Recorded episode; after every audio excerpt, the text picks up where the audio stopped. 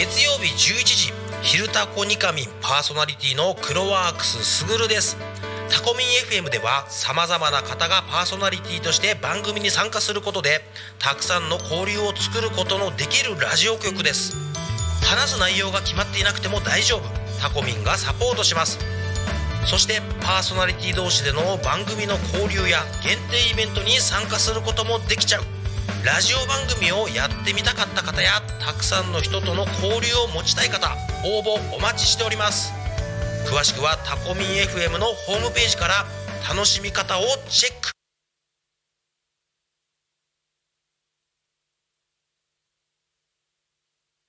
のぞみ今何時？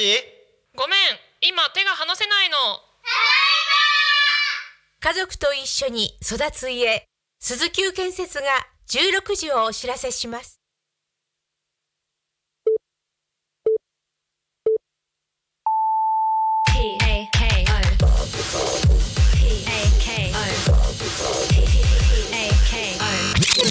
タコミン FM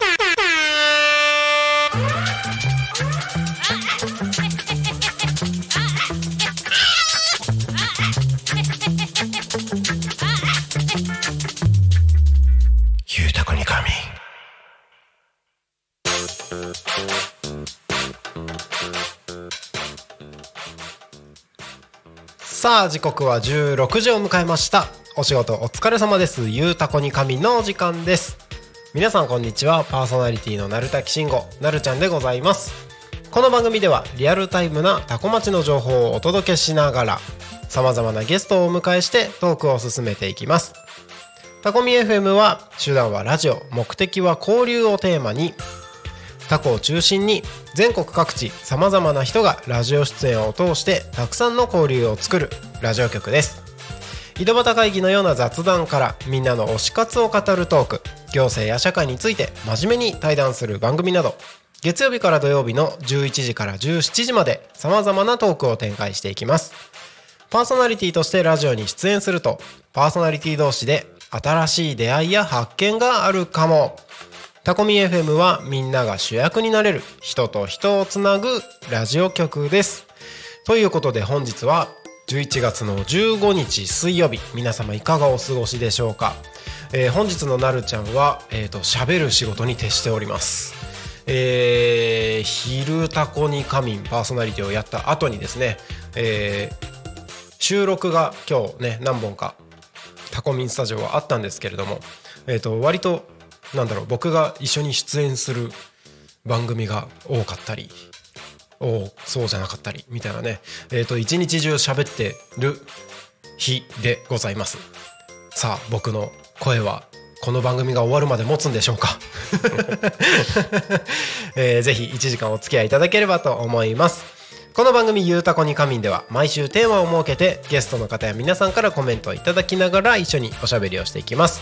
さてそんな今週のテーマは？今ハマっていること。ということでね今ハマってることないって人もなかなかいないんじゃないでしょうか。何かしらには時間を使ってると思うんですよね。そのハマってること。どしどし。お送りいただければと思います、えー今こうやって喋りながらそう言いつつも自分が今ハマってることなんだろうなって思ってますけれども。ね、えー何でもいいです。何でもありです。あの過去にハマってたことよでも今ハマってることだもんな。過去の過去の話してもな。今ハマってることどしどしコメントお送りください。番組へのコメントメッセージは LINE 公式アカウント X メールファックス YouTube のコメントでお待ちしております。X は X X はハッシュタグタコミン。シャープ ひらがなでタコミンでつぶやいてください。メールでメッセージいただく場合はメールアドレス fm.tacomin.com fm. タコミン .com タコミンの子は C です。ファックスのメッセージはファックス番号0479747573 0479747573です。LINE 公式アカウントは LINE でタコミ FM を検索して友達登録をお願いします。LINE のメッセージにてコメントをお送りください。たくさんのメッセージお待ちしております。そしてえータコミン FM の YouTube チャンネルはですね、えーこの YouTube ライブ生放送では実は投げ銭ができるようになっております、えーチャットの右のところにえー、と円マークがついているボタンがあるんですけれども、えーこちらで投げ銭していただくとですね、えー全額多古町及び近隣地域の発展に関連するイベントの企画運営費に使わせていただきますのでぜひ投げ銭で応援していただければと思います。よろしくお願いします。はい。ということで、えーこの番組はですねさまざまなゲストをお迎えしてトークを進めていく雑談系生放送番組でございます。本日も素敵なゲストにお越しいただいております。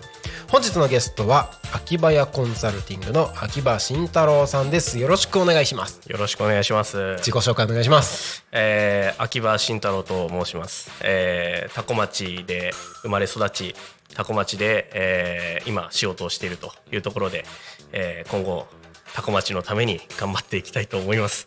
ちょっと硬い話になっちゃいました。お待ちしておりました、はいよろしくお願いしますお願いします。えっ、といろいろとねお話をお伺いしたいところではあるんですけれどもその前にまずは今週のテーマということで今ハマってることそうでしょうか？はいあのー今ハマってることをちょっとまあ考えていたんですけど、はい天丼屋巡り。天丼はい。いいですね。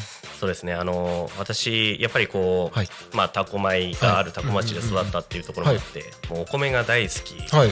なんですよ。うん。でやっぱり天丼って、あのもう揚げ物のはい。下にご飯がある、はいそのハーモニーというか。ハーモニー。いいですねハーモニー。もうあのとにかく、はい。まあ子供の頃から結構その揚げ物とかも好きで。なるほどなるほど。であのまあ天丼もまあ最初はそんなに、はい。あの気にしてるジャンルじゃなかったんですけど、うんね。やっぱりあのなんですかねあの浅草だったりとか、はい。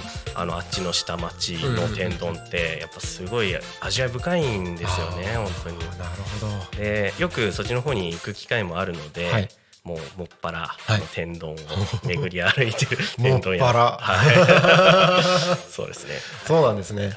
この辺だと天丼屋さんって？そうですね。あの天鈴さんとか天鈴さん。はい。あの天鈴さんもすごく美味しい、うんうんうん。あのカラッと揚がった、はい。あの天ぷら出していただけるところで、まだ行ったことないんですよね。ああそうなんですね。もうぜひ行ってはいほしいなと思います、はい。いいめっちゃ美味しいんで。行きたいです。あの僕今ハマってることなんですけど食事制限、うん。そう。あの天丼屋さんの話をしてる横で食事制限の話をするっていうこのパラドックスがありますけれども あのいや食べるのは大好きなんですよ。ただ、えっとまあ、コロナ騒ぎをきっかけに一気に1 0キロ太ってでそこから、えっと変化のない体を3年間続けてきたんですよ。うんなるほど。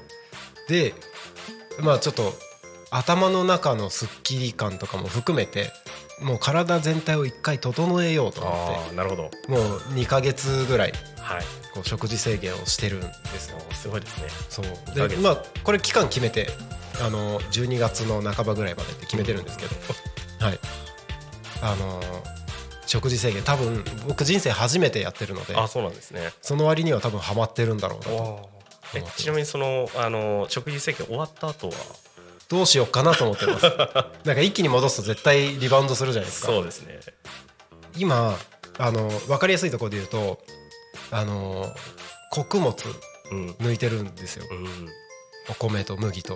なるほど。炭水化物炭水化物抜いて抜いてえー、とカフェインアルコールとか。結構徹底してますね。そうですね。あとは、えっと砂糖の入ってるもの。うん結構食べれないもの。ほとんどないです。そうですよね。でも意外とあるんですその分。あの自炊にはなりますけど、うん。もう肉野菜魚。なるほど。がメインです。メインっていうかほぼそれしか食べないぐらいな感じ。確かにさっきサバ食べられて。そうさっきねちょっと遅めの昼ご飯をいただいてたんですけども サバと、えっと、コンビニで食べられるものがほぼないんですよ。ああですよね。コンビニでさっき買ってきたのはサバの塩焼きとあのゆで卵です。確かにあの肌から見てて、はい。もうなんか本当にあの筋トレをめちゃくちゃやってやってる人みたいな。なんか追い込んでる人みたいな。筋トレはやってないです。まあそんな感じでちょっとねあの少ないなんだろう制限された中でもあの食事を楽しむっていう方に今ハマってるかもしれないです。うん。なるほど、はい。まあ確かに例えばまあチートデーとかはい。よく言うああります話ありますけど、はい。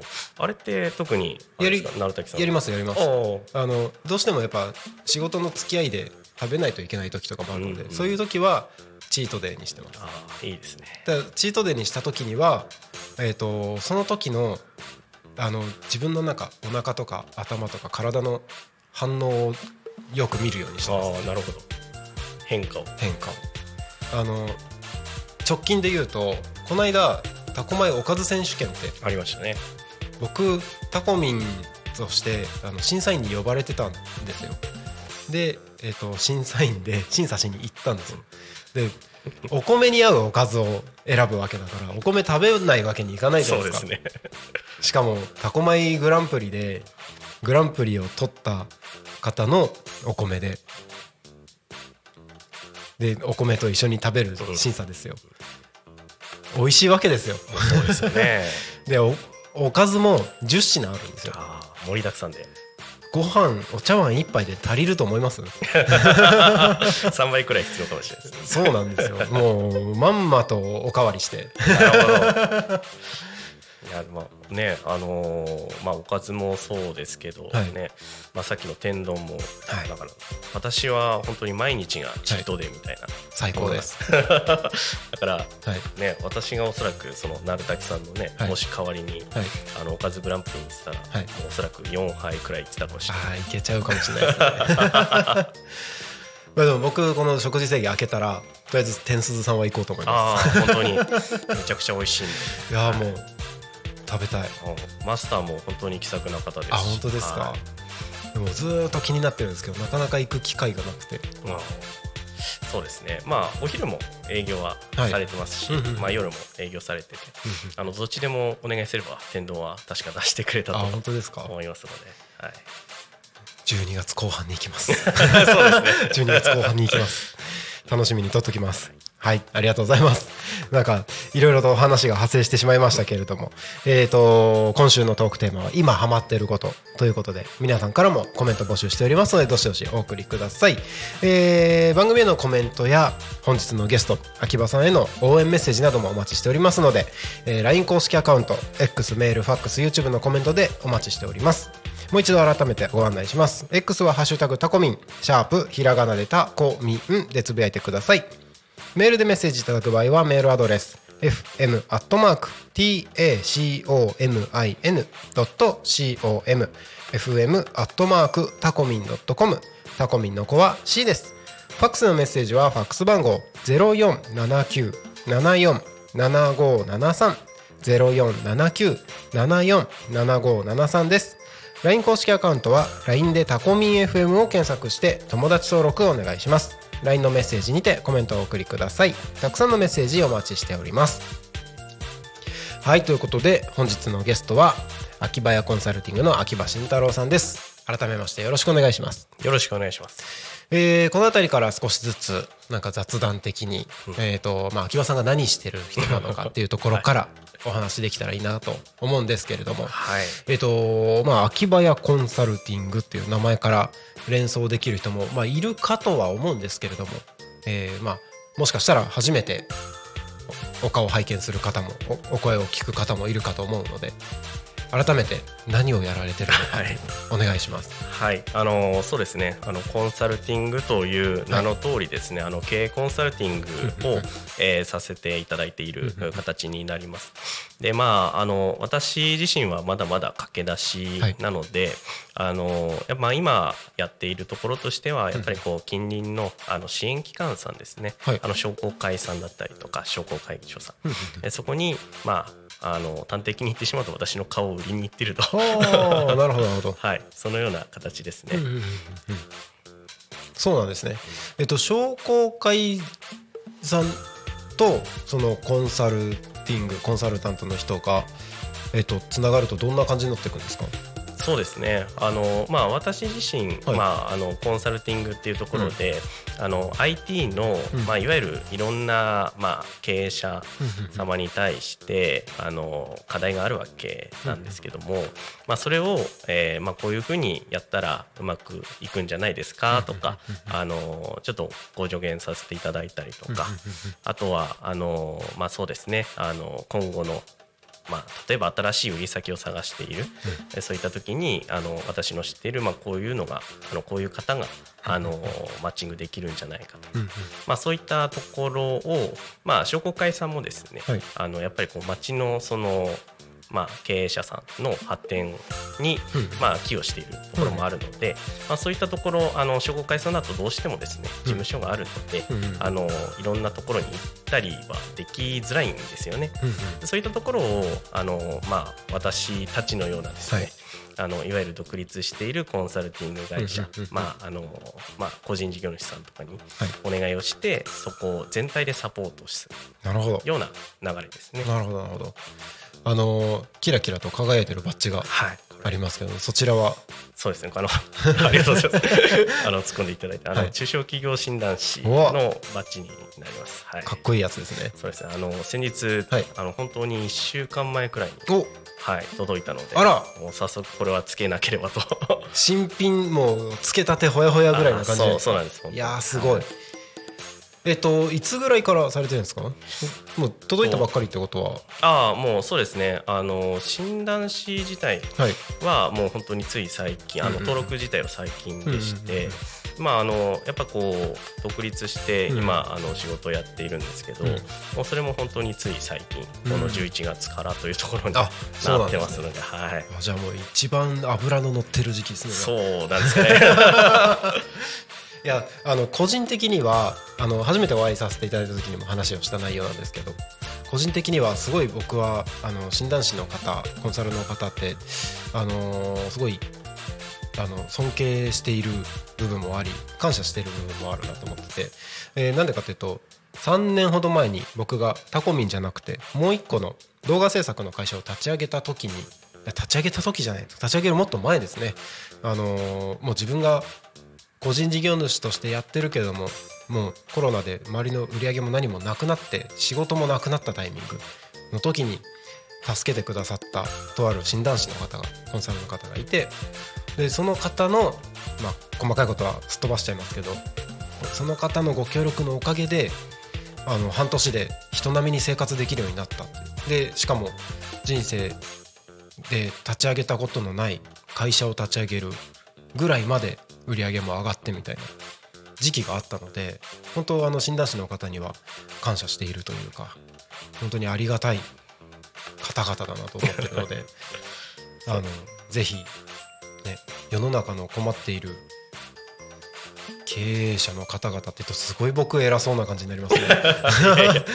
なんか、まあ、経営者っていうとすごいなんか大きい感じがしますけどあのー多分あの個人事業主さん全然その規模の大小かかわらずそうですね。なんか自分の事業やりたいことがあるっていう人に対してはすごく支えになるポジションの方々だと思うありがとうございます。ので、はい、そうですね。あのまあさっきも一番最初自己紹介で言いましたけど、私あの多古町はい、のあの、まあ、出身でして、あの結構空港に近いあの、マグラというはいはいはい。ところなんですけども、あのまあ、この診断士を取ろうと思ったきっかけも、やっぱりこの、まあ、多古町、はい。ひいてはまあ周辺地域にもっと直接的に貢献したいという思いもありまして、はい。であのまあ、前職があのちょっとそういう、えーことができるのかなと思っていたんですけど、はい。あんまりこう距離感があったというあところもあって、はい。それで、まあ、コロナっていう大きな変,、化の要因もあって、はい。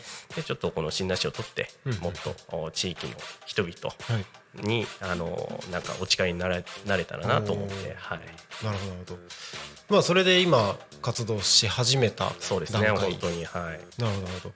なんか今後うーんとまあコンサルとして診断士としてそのまあ多古町の方々に向けていろいろと提供していくんだと思うんですけどあのこういう風にしていきたいみたいなビジョンってあるんですか自分の動き方ビジョンですね。はい。そうですね。あの私2つ考えてまして、はい。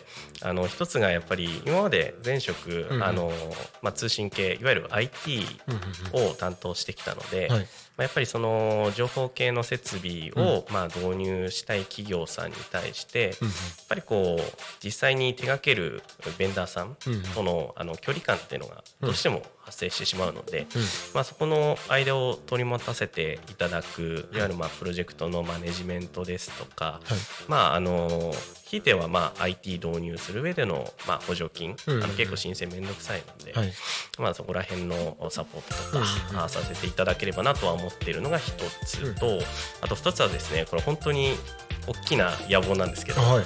あの空港コンサルタントになりたいなと思って。空港コンサルタント。はい、あの具体的にはですね、あの空港ってあの内陸空港とか、はい。い、わゆるあの沿岸に出てる羽田空港とか、うんうん成田は内陸なんですけど、はい。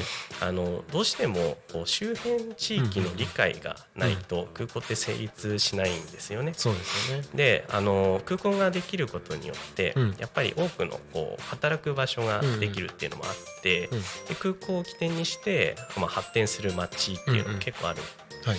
でそのいわゆるまあ空港とその自治体さんだったりとか、うん。周辺の物流拠点うんうんの方々、あのこれらをなんかもっと密にはい。結びつけることで、よりもっとすごいえー爆発的な発展がうん。できるんじゃないかと、私自身はちょっとあの考えていてですね、はい。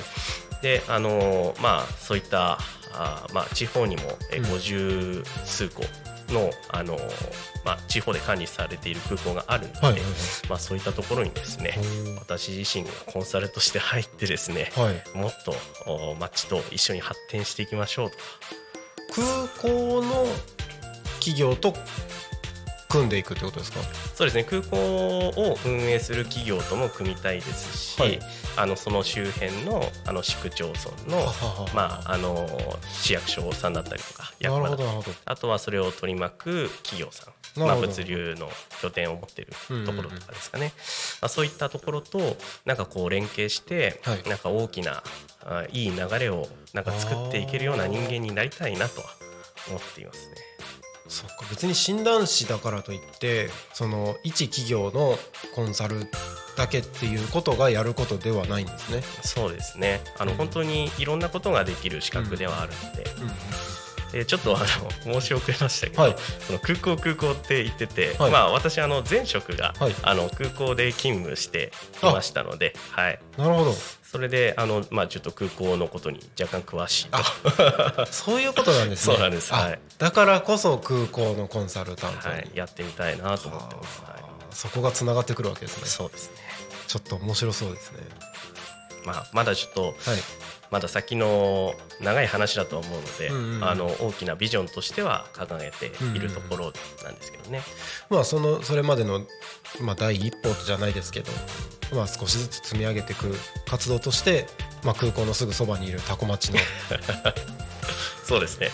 あの多古町の,、まあ、あのご支援もしたいですし、うんうんうんまあ、それはやっぱり空港の近くっていう意味もありますしこう生まれ育った、うんうんうん。で育ててくれたこの多古町、もっとあの活性化していくと嬉しいなとい。う気持ちもやっぱり大きいですね。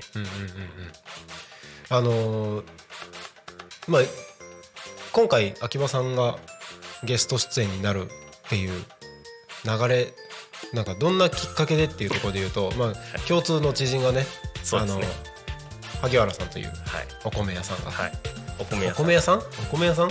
農家。まあそうですね。米農家さんですね。米農家さんね。米農家さんがいてあのここに面白い人がいるからって 連絡をくださって。はい本当に。はい、感謝しております。あの、えーね。もう本当に。あの某王子には。そうですね。某王子は。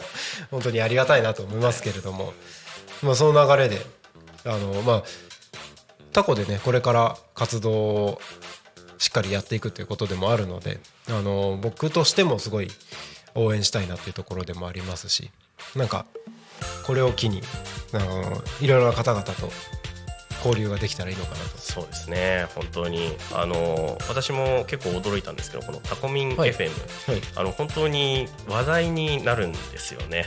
あ本当ですか？はい。あのお。私の周辺でも、はい結構この今日タコミン FM、はい。あの出るんだよっていう話をしたら、はい。あじゃあ絶対その時間見るよみたいなことを言っていただいてある人もいますし。ありがとうございます。はい、あの私の友人とかも、はい。私が言わなくても勝手に見つけてきてですあね本当ですか？うん。出るの？って。そうですね。まあちょっとあのみんなあのこの時間帯ちょっと見れるか？あの仕事があるので分かんないですけど、はい、そういう話もありましたから。影響力が大きいなといやーそうだと本当ありがたいですね。でまだまだあの僕としてはやっぱりいろいろなところにご挨拶をお伺いさせていただくとまだまだ知らないっていうところもいっぱいありますのでちょっと僕のあの努力不足だなと思って。でも少しでもそうやってたくさんの方々に話題にしていただけるのはありがたいなと思ってますぜひぜひ、はいあの何回でも遊びに来てもらって大丈夫。わかりました、月1くらいで。ぜひお待ちしてます、えー時刻はただいま16時25分になろうとしているところでございます、えー、とここで多古町の気象交通情報のコーナーを挟みつつですねまた後半のところでいろいろお話しできればと思いますので後半もよろしくお願いします。お願いします。はいそれでは多古町の気象情報からいきましょう多古町の気象情報をお伝えします。11月15日水曜日16時20分現在の多古町の気象情報です。本日の天気は曇りのち晴れ、えー最高気温は15度でした、えー降水確率午後30%です。明日11月16日木曜日の天気は晴れのち曇りの予報になっております。予想最高気温は19度今日より4度高くなる予報です。そして予想最低気温は6度。ということでだいぶ冷え込みますね。今日よりも、え3度冷え込む予報になっております、えー降水確率は午前10%午後が30%です。えー明日もですね日差しのチャンスがあっても雲が優勢の空になるようです。雨が降りやすいので外出の際は折りたたみ傘の出番です。昼間は気温の上がり方は鈍く肌寒さをさ感じそうです。とのことです。ねえーと寒暖差激しいですので風邪などねひかないように十分気をつけてお過ごしください。次に交通情報に参りましょう。多古町の交通情報をお伝えします。11月15日16時20分現在の主な道路の交通情報です。ただいま事故の情報はありません。通行止めや規制の情報もありません。渋滞の情報もありません。今日もタコ町は平和です。素晴らしい。平和が一番。一番ですね。一番ですね。えータコミンスタジオの外を見ますとえっ、と昼よりはなんか雲がこれは晴れてんのかな？晴れてる感じがしますね。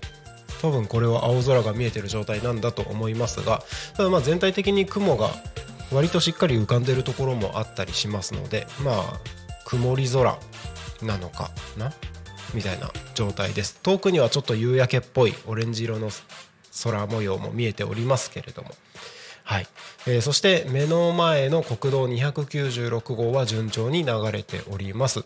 もしお車でこちらの放送を聞いてくださっている方はですね携帯電話触ってしまう可能性ありますので運転中は携帯電話触らずに安全運転でそのままタコミ FM を聞いて安全運転でご通行をお願いいたします。はい。だんだん暗くなるのがやっぱ早くなってきましたね。えー今日は日没は日の入りは16時32分ということであと4分で日の入りです。早い。もうあのタコミンスタジオはもう外がね全開でしっかり見える大きな窓ガラスがあるんですけれどもやっぱね外の明るさに影響されますのでこの部屋の明るさがねあのー夏だとねこの時間でも日差しがしっかり届いてあの西日が暑い暑いなんか言ってましたけれどもこの季節はもうほぼ暗いですね。この番組が終わる頃にはもう真っ暗ぐらいな感じになってたりもしますけれども。はい、えー暗くなるのも早くなってきましたので、えー安全運転交通安全よろしくお願いいたします。ここで地域のお知らせに参りましょう、え1枚の絵が私とあなたをつなぎます。つなぐつなぐ展のお知らせです。多古町内の福祉施設などの利用者が描いた絵を町内4人の作家に作品にしてもらい展示を行います。作家はそれぞれテディベア服飾ラググラフィックデザイナーにお願いしました。つなぐ点をきっかけに視点を変えることによって新たな気づきを感じてもらえたら幸いです。期間中会場のアンケートにお答えいただいた方にオリジナルのグッズのプレゼントも用意する予定です。期間は11月12日日曜日から30日の木曜日まで。時間は、えー、と9時から18時。定休は水曜日となります。えー場所は生き生き健康サロンタコワーカチート内特設ギャラリータコにて開催されるとのことです。お問い合わせはタコ町観光まちづくり機構0479-858066 0479-858066までお願いいたします。展示内容は今後変わる可能性があります。変わり次第お知らせいたします。そして、えー来週ですね「いきいきフェスタタコ、え2023」来週の木曜日11月23日開催されますタコ町コミュニティセンターで開催されます。時間は9時から15時30分こちらいろいろな催し物ありますのでぜひ足を運んでみてください、えータコ町の旧車が大集合したりとかねなかなか面白いイベントも開催されるようですのでぜひ楽しみにお待ちください。はい地域のお知らせは以上です。時刻はただいま16時30分を迎えたところでございます。本日の「ゆうたこに仮眠」本日のゲストは秋葉屋コンサルティングの秋葉慎太郎さんにお越しいただいております。改めましてよろしくお願いします、よろしくお願いします。えーここから後半戦ということでまたいろいろと雑談していければなと思いますが。はい。えっ、と前職が空港だったんですね、そうですね。あの成田国際空港はい。株式会社という、あの空港を運営する会社はい。で働いてました、ということは、えっと、もうずっとタコにいたっていうことではないんですか？ということではなくてですね、はいはいはい。あの、えー、56年前はい。67年前くらいに、はい。あのちょっとあの一人暮らしがしたくてですね、はい、あのちょっと千葉の西の方の、はい。まあ、鎌ヶ谷市というところがあるんですけど、あのそこにちょっと移ってた時期はあるんですがなるほどまたあのこちらの方に戻ってきて、えー今も住んでいると。なるほどなるほど。なんで鎌ヶ谷だったんですか？あのですねまあちょっといろいはい。ろ訳はあるんですけど訳はあるんですあの当時ですね、はい。まあちょっと懇意にさせていただいてた女性がいらっしゃってですね。なるほど。そあのそこまで 赤裸々に全部言ってくださるんですね。えーあのでまあその私は空港ではい。勤務していて、うんうん。うんでその方がですね、はい。あの浅草だったんですよね、はいはいはい。住まいが。だったのであのそのちょうど中間地点くらいが、はい、鎌ヶ谷市だったんですよ。うんうんうんうん。はい、なので、まああのー今はあの成田スカイアクセス線っていうのがあはい。あの空港で1本でうんうん。通れますので,、うん。でそこのちょうど、あのー泊まる駅だったんですよね。あの鎌ヶ谷。新鎌ヶ谷。あそうです。新鎌ヶ谷です、はい、なのでまあこれは都合が良さそうだなと思って、まあ、そこに住んだんですが、はい。まあ、ちょっとその住んでからですね、はい。まあ1年ちょっとかな、はい。まあちょっといろいろありましていろいろありますよね、はい、まあ別れて っていうところで、いいですね。まああまりこう。いいですねってごめんなさい。あのそういうそういうんじゃないんですけどあのそういうなんていうんですかあ秋葉さんのあの個性が見えてくるというか。まあなんでそうなんですよ。まあ移り住んでは良かったものの、はい。まあ結局その、まあね。住み続ける理由があまりちょっとなくなったっていうところはあったんですが、いろいろありますよね。はい。まあ、うん。はい。でも逆にこう多古町の外に出たことによって、うんうんうん。やっぱりこの外から見た多古町の良さっていうのもすごいやっぱり感じるところがあったので、うんうんうんうんあの結果としてすごく良かったなと思います。うんうんうんうん。はい。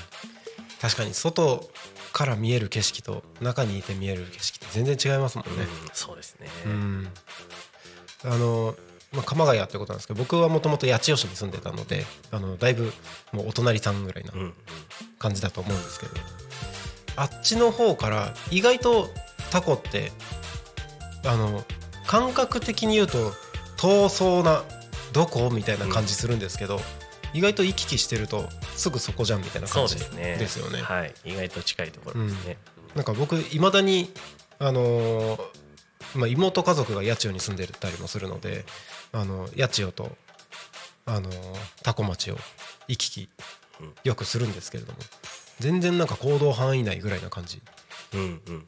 だったりしますね。そうですよね。あの、まあ、ちょっとやっぱり駅が、うん。あのちょっと遠いっていうのがうん。多古町あるので、うん。まあ、車がないとっていうところあるんですけども、うん。逆に車があるとはい。本当に、まあ、あの距離的にもあの意外と遠くない、そうですよね。1時間ちょい、まあ、ちょっとかかっても1時間半とかぐらいで行けますもんね。うん、いいですよね。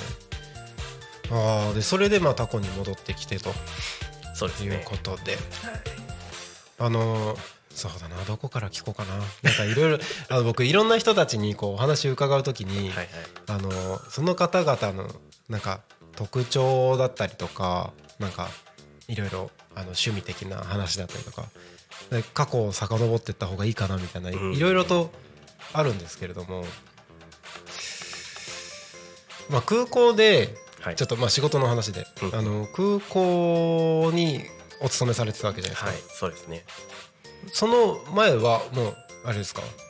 あのもう大学とか卒業してあそうです空ね港ですか、はいそのまま直で空港ですね、なのであのーまあその空港に11年間くらい勤めて、まあ今私33なんですけども、はい。あの大学卒業してすぐ入って、はい。入った会社をついこの前辞めてきたっていうあ ところなんですよ。なるほどなるほど。はい。そうなんですね。だからまあそんなにその空港以外のはい。あの仕事に携われてたかっていうとそうではないっていうところもあるんですけど、まあ逆に空港には特化できてるのかなとは、はい、思ってます。なるほどなるほど。そっか空港あの僕空港との縁が全然なくてうん、でタコに来て初めて空港をこんなに間近に感じてるのでその出身も青森県の山奥ですし空港ってそんな身近にあるもんなのぐらいの 人生を生きてきてるので空港があるとなんかこんなに面白いんだって思ってる部分があったりするんですよね。なるほど。まあ普段の景色的な意味でもそうですし、うんあの飛行機が近いところを通ってるとか、ちょっと気晴らしに空港にちょっと眺めに行くとか でもあったりとか。もあるんですけどあの経済的な部分でもやっぱりけ変化は大きいんですね。そうですね。まあ経済的なやっぱり働く場所っていうのができたっていうのは大きいですよね。うんうんうんでまああのまあ経済的じゃない話なんですけど、はいはい。あの私自身面白いなと思うのが、はい。あのうちあの娘がはい。いるんですけども、はい。ちょうどついこの前3歳になったんですあが、はい。あのこうお空を見てるとですね、うん。やっぱりこう日常的に飛行機がはい。あの目に入ってくるじゃないですか。うんであの機体の大体色で、はい。あれが JAL であるとかあ穴穴であるとか、はい。あれがピーチだよみたいな,、うんうんうん。なんか特に教えてもないんですけど、はい。ああれ JAL みたいな、うんうんうんうん。そういうのをなんかあの普通に言葉を発するようになってですね、はい。やっぱりそれもなかなかこういう空港が近くにある街の、うん、特徴というか面白い部分なのかなと思いますよね。確かに子供たち言ってますよ。あ言ってます？あれピーチだって。あれピンク色だからみたいな。ピンク色だからピーチだって。あジェットスターだーっつって。いろいろありますからね。いやー確かにそうですね。そんなあの飛行機があんまり飛んでないエリアで急にあれ JAL とか言ったらびっくりしますよね。そうですよね。どこ見てんのみたいな感じになりますもんねやっぱりこう空をね見上げると飛行機が、うん。あの離着陸している風景っていうのは、うん。やっぱりこの地域の特色なのかなと思いますよね、本そうですよね。あのこっち引っ越してきてから初めて気づいたんですけどこんなに頻繁に飛んでんだ。そうですよね。下手したらだって数分に1回飛ぶ降りるみたいなはい。やってるじゃないですか、そうですね。そんな詰まってんのみたいな そうですね。あの、まあ、ちょっとこれ豆知識なんですけど、あの成田空港って、はい。あの過密する時間帯があるんですよ。はい。で逆にまあそちょっとクイズにしちゃいましょうああぜひ。あの何時くらいが一番混んでると思いますか？あの朝昼夕くらいで。空港のその飛行機が混んでる時間ですよね。そうですね。まあ離着陸がすごく、はい。まあ、多い時間帯。えー？朝ですか？ああなるほど。なんかやっぱ朝どこかに出発するとか。はいはいはい。なんかそんなイメージ。そうですね。LCC とかめちゃくちゃ朝早いですからうんあのですね正解は夕方なんですよね。夕方？はい夕方なんで夕方かっていうと、はいはい。あのまあ、今ちょっと減りつつありますけど、はい。あのアメリカ便とかが、あのやっぱりこう到着して、はい。あのまあ、折り返したりするんですけども、その、まあ、いわゆるゴールデンタイムが、はもう夕方の、えっと、3時から6時くらいですかね。あじゃあまさに今の時間ね。そうです。今のこのちょっとこういい感じに黄昏れつつあるはい。時間帯はいがはい。ゴールデンタイム、へえだから、まあ、このくらいの時間に、はい。まあ、空港に近くに行くとですねあの本当に過密状態の、はい、空港が見れるのかななるほど。なんかこ確かにこの時間空見るとああ降りてきたなーっていう後ろにもういたりしますよねとそうですね。つながってこれこの距離で大丈夫なの？みたいなのいたりしません？そうですね。結構近接して、はい。なんかお下ろしてきてますよね、本当に。すごいですよねあれ。うん。まあ多分大丈夫なんでしょうけど、んんで面白いですよね。なんかそれが2台 2, 2機っていうのか、はい。2機だけじゃなくてそのそのさらに後ろにもいたりして。そうです。ねなんかもうまっすぐ綺麗につながってたりするじゃないですか。面白いと思って。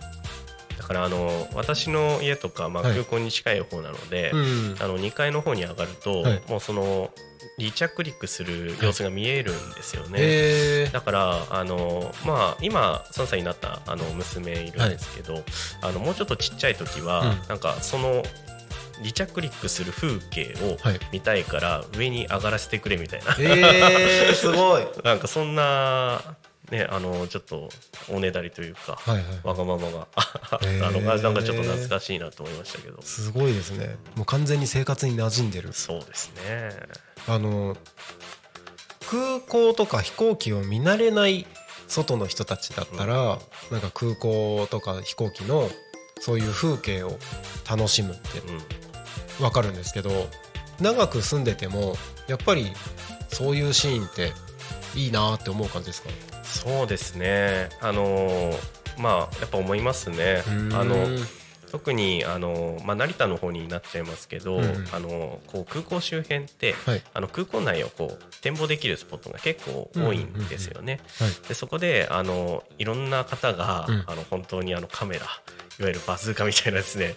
超望遠のカメラを構えてはい。くれてたりとうんか、あとはやっぱこう親子連れで、うん。うんあの見に来てもらってて、はい。ああれが何々なんか B トリプルセブンだよみたいな、なんかそういうのをなんかちょっと横から見てると、はい。本当になんか微笑ましい光景だなって思うので、うん。やっぱりこう地元民からしてもはい。なんかほっこりしますよね。いいですねと、まあ、僕1年経ってもやっぱ飛行機とか空港とか見ちゃうのであきっとなんかこのなんだろうなんか忙しいこの社会の中でも一瞬なんか安らげる瞬間みたいなのがそこにあんのかなみたいな 思ったりしますもんね。はい。いやーすごい。なんかもう空港の話だけで終わっちゃいそうな感じがしますけれども、あのちょっと僕少し少しでもなんか秋葉さんのなんか真面目じゃないところを引き出せないか真面目じゃないところ。思っては なんかちょっといろいろ考えてるんですけど、い。あのどっか行ったらいいかな。あのなんか音楽もあはい。されてたみたいな話を。そうですね。はいあのー高校の時から、はいあのバンドでギターをやってまして、はいはいはい。あのでも真面目でしたよ。はい。そうなんですね。いやなんか本当多分秋葉さん真面目本当に真面目な方なんだなと思って素敵だなと思ってその言葉遣いもすごく丁寧でいらっしゃるじゃないですか。あいらっしゃる僕僕もちょっと言ってみたりして。いやなんかすすごいすごいなと思って。そうですね。まあでもなんていうんですかね。真面目じゃない部分っていうと、はい。私結構あの車バカでしてですね。あそうなんですか。はい。あの車が本当にめちゃくちゃ好きでへえあの本当に何ですかねあの車のない生活は考えられないし、あのちょっと車が好きで好きでやっぱりこうマニュアル車に乗りたいっていう気持ちが強かったんですよ。はいはいはい。なんでちょっとこの前買ったんですけあどそうなんですね。はい、ただあの嫁にはい。内緒にしてたんですよ。え？直前まで。あら。でそれを、はい。今度あのマニュアルの車買うからはい。そしたらめちゃくちゃ怒られて 当たり前ですけど。マニュアルだって奥さんはマニュアル乗れるんですか？あ乗れないです。はいう私だけ。なるほど。本当にあのなんですかねスポーツカーみたいな形状が好きだったので、はいもうあの乗れるのが2人しか乗れない車なんですよ、え何買ったんですか？いやいやいやそれはそれはまたまた次回。また次回だから本当にあのなんか車のことになると、はい。なんかもう冷静でいられなくなっちゃう。あらららららら。そうなんですね。そうなんです本当に。ガソリンの匂いがですねめちゃくちゃ好きですね、ガソリンの匂いっていいですよね。それはわかります。なんかガソリンスタンド行った時に。うん。なんかあのガソリンを給油してる時はい。にちょっとほのかにね、香ります香る、はい。あの香りもちょっとやみつきになりますし、うん。なんかこうエンジンがねこう、回転が高まった時の音とかですね、あー。止まらないですよ。なんか目がだんだんかキラキラと。そうです。もう本当に車好きなんで。そうなんですね、はい。へえいやー車か。あのタコミン周り車好きも多いので。あそうなんですね。多いです多いです。あの車の番組やってるあ確かにや方られてもいますし、はい。まあ、車屋さんもいますしね、で今日そう今日の昼のあの収録してたあの新しい番組があるんですけどその話の中でも車の話題がなるずーっと雑談で 進んでたみたいなのもあるぐらいほどあそうなんです車好ねき、あの何なんですかねあの車の魅力って。いや何なんでしょうね。私自身も、はい。やっぱりなんかこう診断士を取ってから、はい。あのなんこの気持ちは何なんだみたいな、はい。自分の気持ちの要因分析みたいなのを結構やるようになはいはいはいってるんですけどいまだにちょっと本質にたどり着けてないですね。車に関しては。そうなんです。この車へのはい。感情、愛情はい。っていうのはどこから来ているものなのか。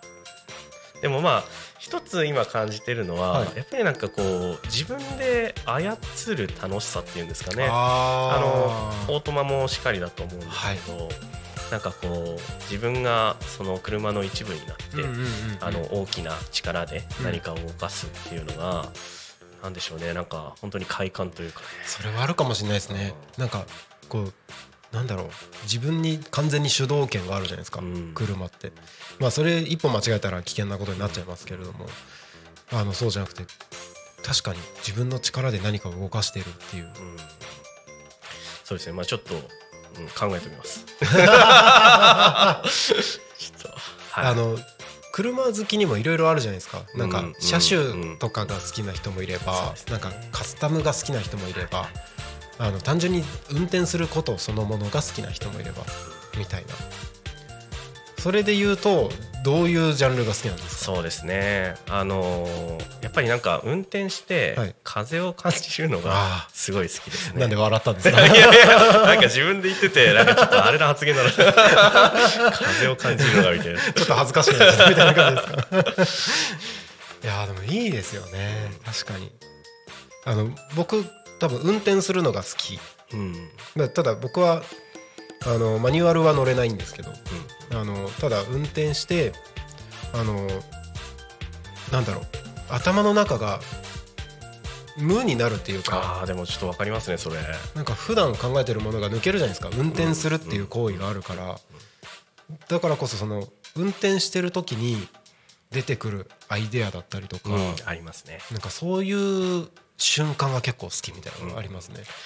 わかります。めちゃくちゃわかります。なんかまあ例えばなんか仕事とかで、うん。あのまあいろいろ考えることがあって、うんまあ帰宅するはい。その間家に着くまでの間に、うん。なんかこうなんていうんですかね頭が整理されて、う家に帰ったらあなるほどあれでやればいいのかなみたいな、なんかそういうひらめき？ありますよね。ありますよね、ん。めっちゃわかりますそれ。あれも何なんでしょうね。なんですかね。ちょっと考えてください。それもやっぱ頭の中を空っぽにする時間って大事なんだなっていう感じですよね、いやーなんかもう完全に車の話になっちゃってましたけど。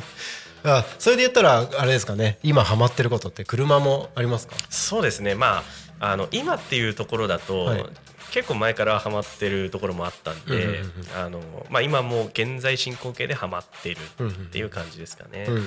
ただ私あのあまりいじらないんですよね。ああそうなんですね、あのいじりたい気持ちもあるんだけど、はい。なんかいじり始めるとですね、止まらなくなっちゃうんじゃないかな。あ っていうのがちょっとあって。確かに確かに、僕もいじるのはしなくて。あのーなんだろう買ったのをそのまま綺麗に使いたいっていう感ああなるほど、はい。いいですね。じですかね。別にそれは新車じゃなくても中古でもなんですけど。まあ新車はなんか乗ったことないんですけど。あのーいいですよね。なんか自分の好みの車を見つけてそれを大事にそうですね。綺麗に乗るっていうそういう意味だと、はい。あの洗車する時も、はい。私結構楽しいですね。ああいいですね。うん。なんかこうね自分の愛着のある車がどんどんどんどんこう綺麗になっていく、うんうんうんうん。なんかその過程をね見れるだけでね、うんうん。ちょっとご飯がいけちゃうみたいな、ああ いいですね。はい、車を眺めながら。そうですね。本当に。本当にそうなんですね。でもあのもうな何年前だ、はい。78年前くらいはあのそんなに車とか興味なかったんですけど。あそうなんですか？はい、あのでもなんかある時きっかけに、はい。あのちょうどその時乗ってる車が車検を取るか取らないかみたいな話があった時に、はい。あじゃあ次の車どうしようかなってなったらもうなんか止まらなくなった感じですね。へいえじゃあもともと好きじゃなかったのかやでもまあ好きっちゃ好きだったんですよね。あの、あのこう峠をこう走る漫画あるじゃないですか、ありますね。あれとかはもうめちゃくちゃ好きだったああそうなんですね。はい、だからやっぱりそういう意味でね漫画だったりゲームだったりで、結構車に触れる機会は多くて、うんうんうんうん。でただあのなんていうんですかねこう働いて、はい。あのそれなりに自分のお金が稼げるようになって、うんうんうん。自分でこう選択できるようになった時に、はい。何かのこうネジが外れてしまったのか、なるほど。はい、まあでも車そうだ車を好きになるなんか原体験みたいなのってあったんですか？原体験ですか？うーんそうですね。でもなんか一つのきっかけじゃなくて、はい。なんかずっとこう、まあ、さっきのあの峠を走る漫画だったりとか、あのゲームだったりとか、あのそういう体験を通じてっていう感じですかね、積み重ね積み重ねてみたいな。うん。なるほどなるほど。なるほど車。まあ本当またこれも車の話だけで 全然1時間以上話せそうな気はしますけれども。そうですまあ、あの今日はあの車好きの人として来たわけじゃないので。そうですすいません。あのそろそろ番組の終わりの時間が近づいてきてるんですけれども、あのせっかくあの中小企業診断士としてちょっと話をだいぶ戻しまして、はい。あのコンサルの方としてコンサルタントとしてお越しいただいてるんですけれどもあのリスナーの方々にまあもしくはまあタコミンでパーソナリティとして参加していただいている方々になんか伝えたいこととかなんかまあ普段の仕事なり活動に臨むあのーあ望むことに対してのなんかマインドみたいなところも含めてですけどなんかお伝えしたいことがあればぜひ。そうですね、はい。えっとまあまずちょっとあの告知みたいな感じになっちゃうぜひぜひ。あの12月14日。12月14日にあの多古町商工会さんはい。であの情報発信力向上セミナーというものをやらせていただく機会をですねお。あの商工会さんの方からいただきましてはい。ありがとうございます。あの尾形さんありがとうございます。尾形さん尾形さんいつもありがとうございます。お世話になってます。ありがとうございます。あのいただきまして、はい。まずあのそこであのまあ90分くらいなんですけども、あのまあこの多古町が、あの今圏央道のインターチェが開通目前だったりとか、第三滑走路の話とか、イノベーション施設あのまあ小学校をリノベーションしてキャンプ場にしたりとか、はい。あのそういったまあ変化をあまずちょっとお話しさせていただいて、でまあ最終的にはですねあのその情報発信っていうところで、うんまああの Google ビジネスプロフィールだったりとか、あとはまあインスタグラムはい。等ですね、うん。あのこういうふうにやっていったら、まあ、お客さんをまあ獲得できるよあの、つ伝わりやすいよっていうのを、セミナー形式でお。やらせていただきますので。そうなんですね。はい、ちょっと定員30名とはいいうところなんですけども、うんあの比較的どなたでもはい。ご参加いただけますので、うんうんうん。あのご都合つく方はぜひと、12月14日、はい、お時間は？えっと、14時から、はい。えー15時30分、まあはいはいはい。2時から3時半ですかね、はい。予定しておりますので。なるほどなるほど、はい。わかりました商工会ですね そうですね。はい。で、あの多古町商工会員の、はい。えー方は、はい。えっと後日、はい。えっと郵送もされると、ああのそうなんですね。A4 のはいカラー用紙ではい。という話でしたので、はい、ご都合よろしい方はぜひというところで、まああのまあ抱負的なところですと、はい。あのまあ私はあの多古町出身で、やっぱりこの、まあ、今まで地元で働いてきたはい。ところもあるというところで、やっぱりこの地元企業の方にやっぱりすごいこう感謝しているところはい。も多くてですね、はい。それこそ天数さんだったりとかはい。いつもあのわらざおさんだったりとか、うん美味しいご飯をですね、はい。で何かこう自分の恩返しができないかなと考えているところがあって、でそれであの、まあ、この地元タコで活動させていただいているということですので、あのもう地元企業の方は特にですねはい。私の力お。お菓子、えーまあ、力を、えー入れてうんうんうんご支援させていただきたいと思いますので、ぜひ何かありましたらよろしくお願いします。よろしくお願いします、はい、僕は参加します。ありがとうございます。もう今予定確認して空いてたんで もうカレンダーに入れました。あーありがとうございます。ありがとうございます。えーぜひこれご参加ください。12月14日の、えー14時からはい、14ですね。時からですね。14時から商工会タコ町商工会で開催されますのでぜひ参加してみてください。ありがとうございます。ありがとうございます。はい。ということでじゃあそろそろエンディングに向けてお話を進めていきますタコミ FM は月曜日から土曜日の11時から17時までリスラジにてリアルタイム放送をしております。放送した番組はすべて YouTube と各種ポッドキャスト Apple、Spotify、Amazon Music、スタンド FM にて聞き逃し配信で楽しむことができます。この番組が終わりましたら本日の放送は終了しまた明日の11時より放送がスタートします。明日11月16日木曜日の放送予定番組は11時から12時昼の生放送「昼タコに仮眠」パーソナリティはグリコさんでゲストにドイ・シャルル勝利さん、えー、と株式会社ドイ商事、えー株式会社ネレーションのドイ・シャルル勝利さんですね、えーそしてその後あ、えー、と番組内コーナーとして11時30分から40分タコ学に神担当はタコ高校さんです。その後12時からは衛星マイスター石渡京子と乗船のお昼のハッピーライフ、えー12時35分からゆっこの秘密基地。14時からレオパルドンの俺とまる15時からフォークトラベラー。そして、えー夕方の生放送「ゆうたこに仮眠」16時から17時パーソナリティは素直さんでゲストにファーマーズリンクの方にお越しいただきます。ここでタコミン FM からお知らせです。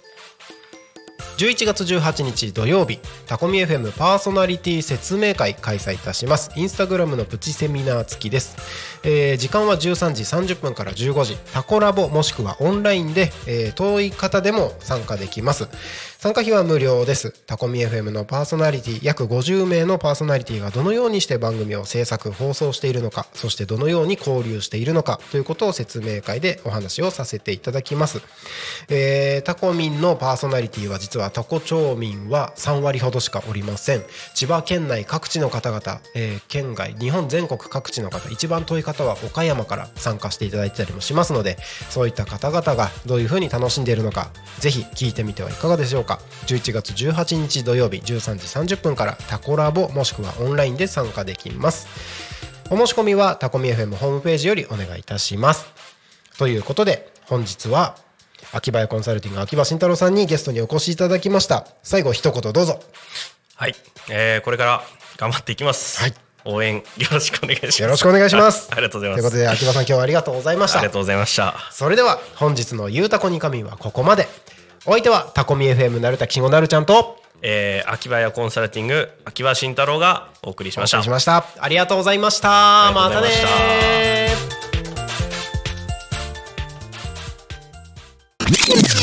ー Talk Me FM.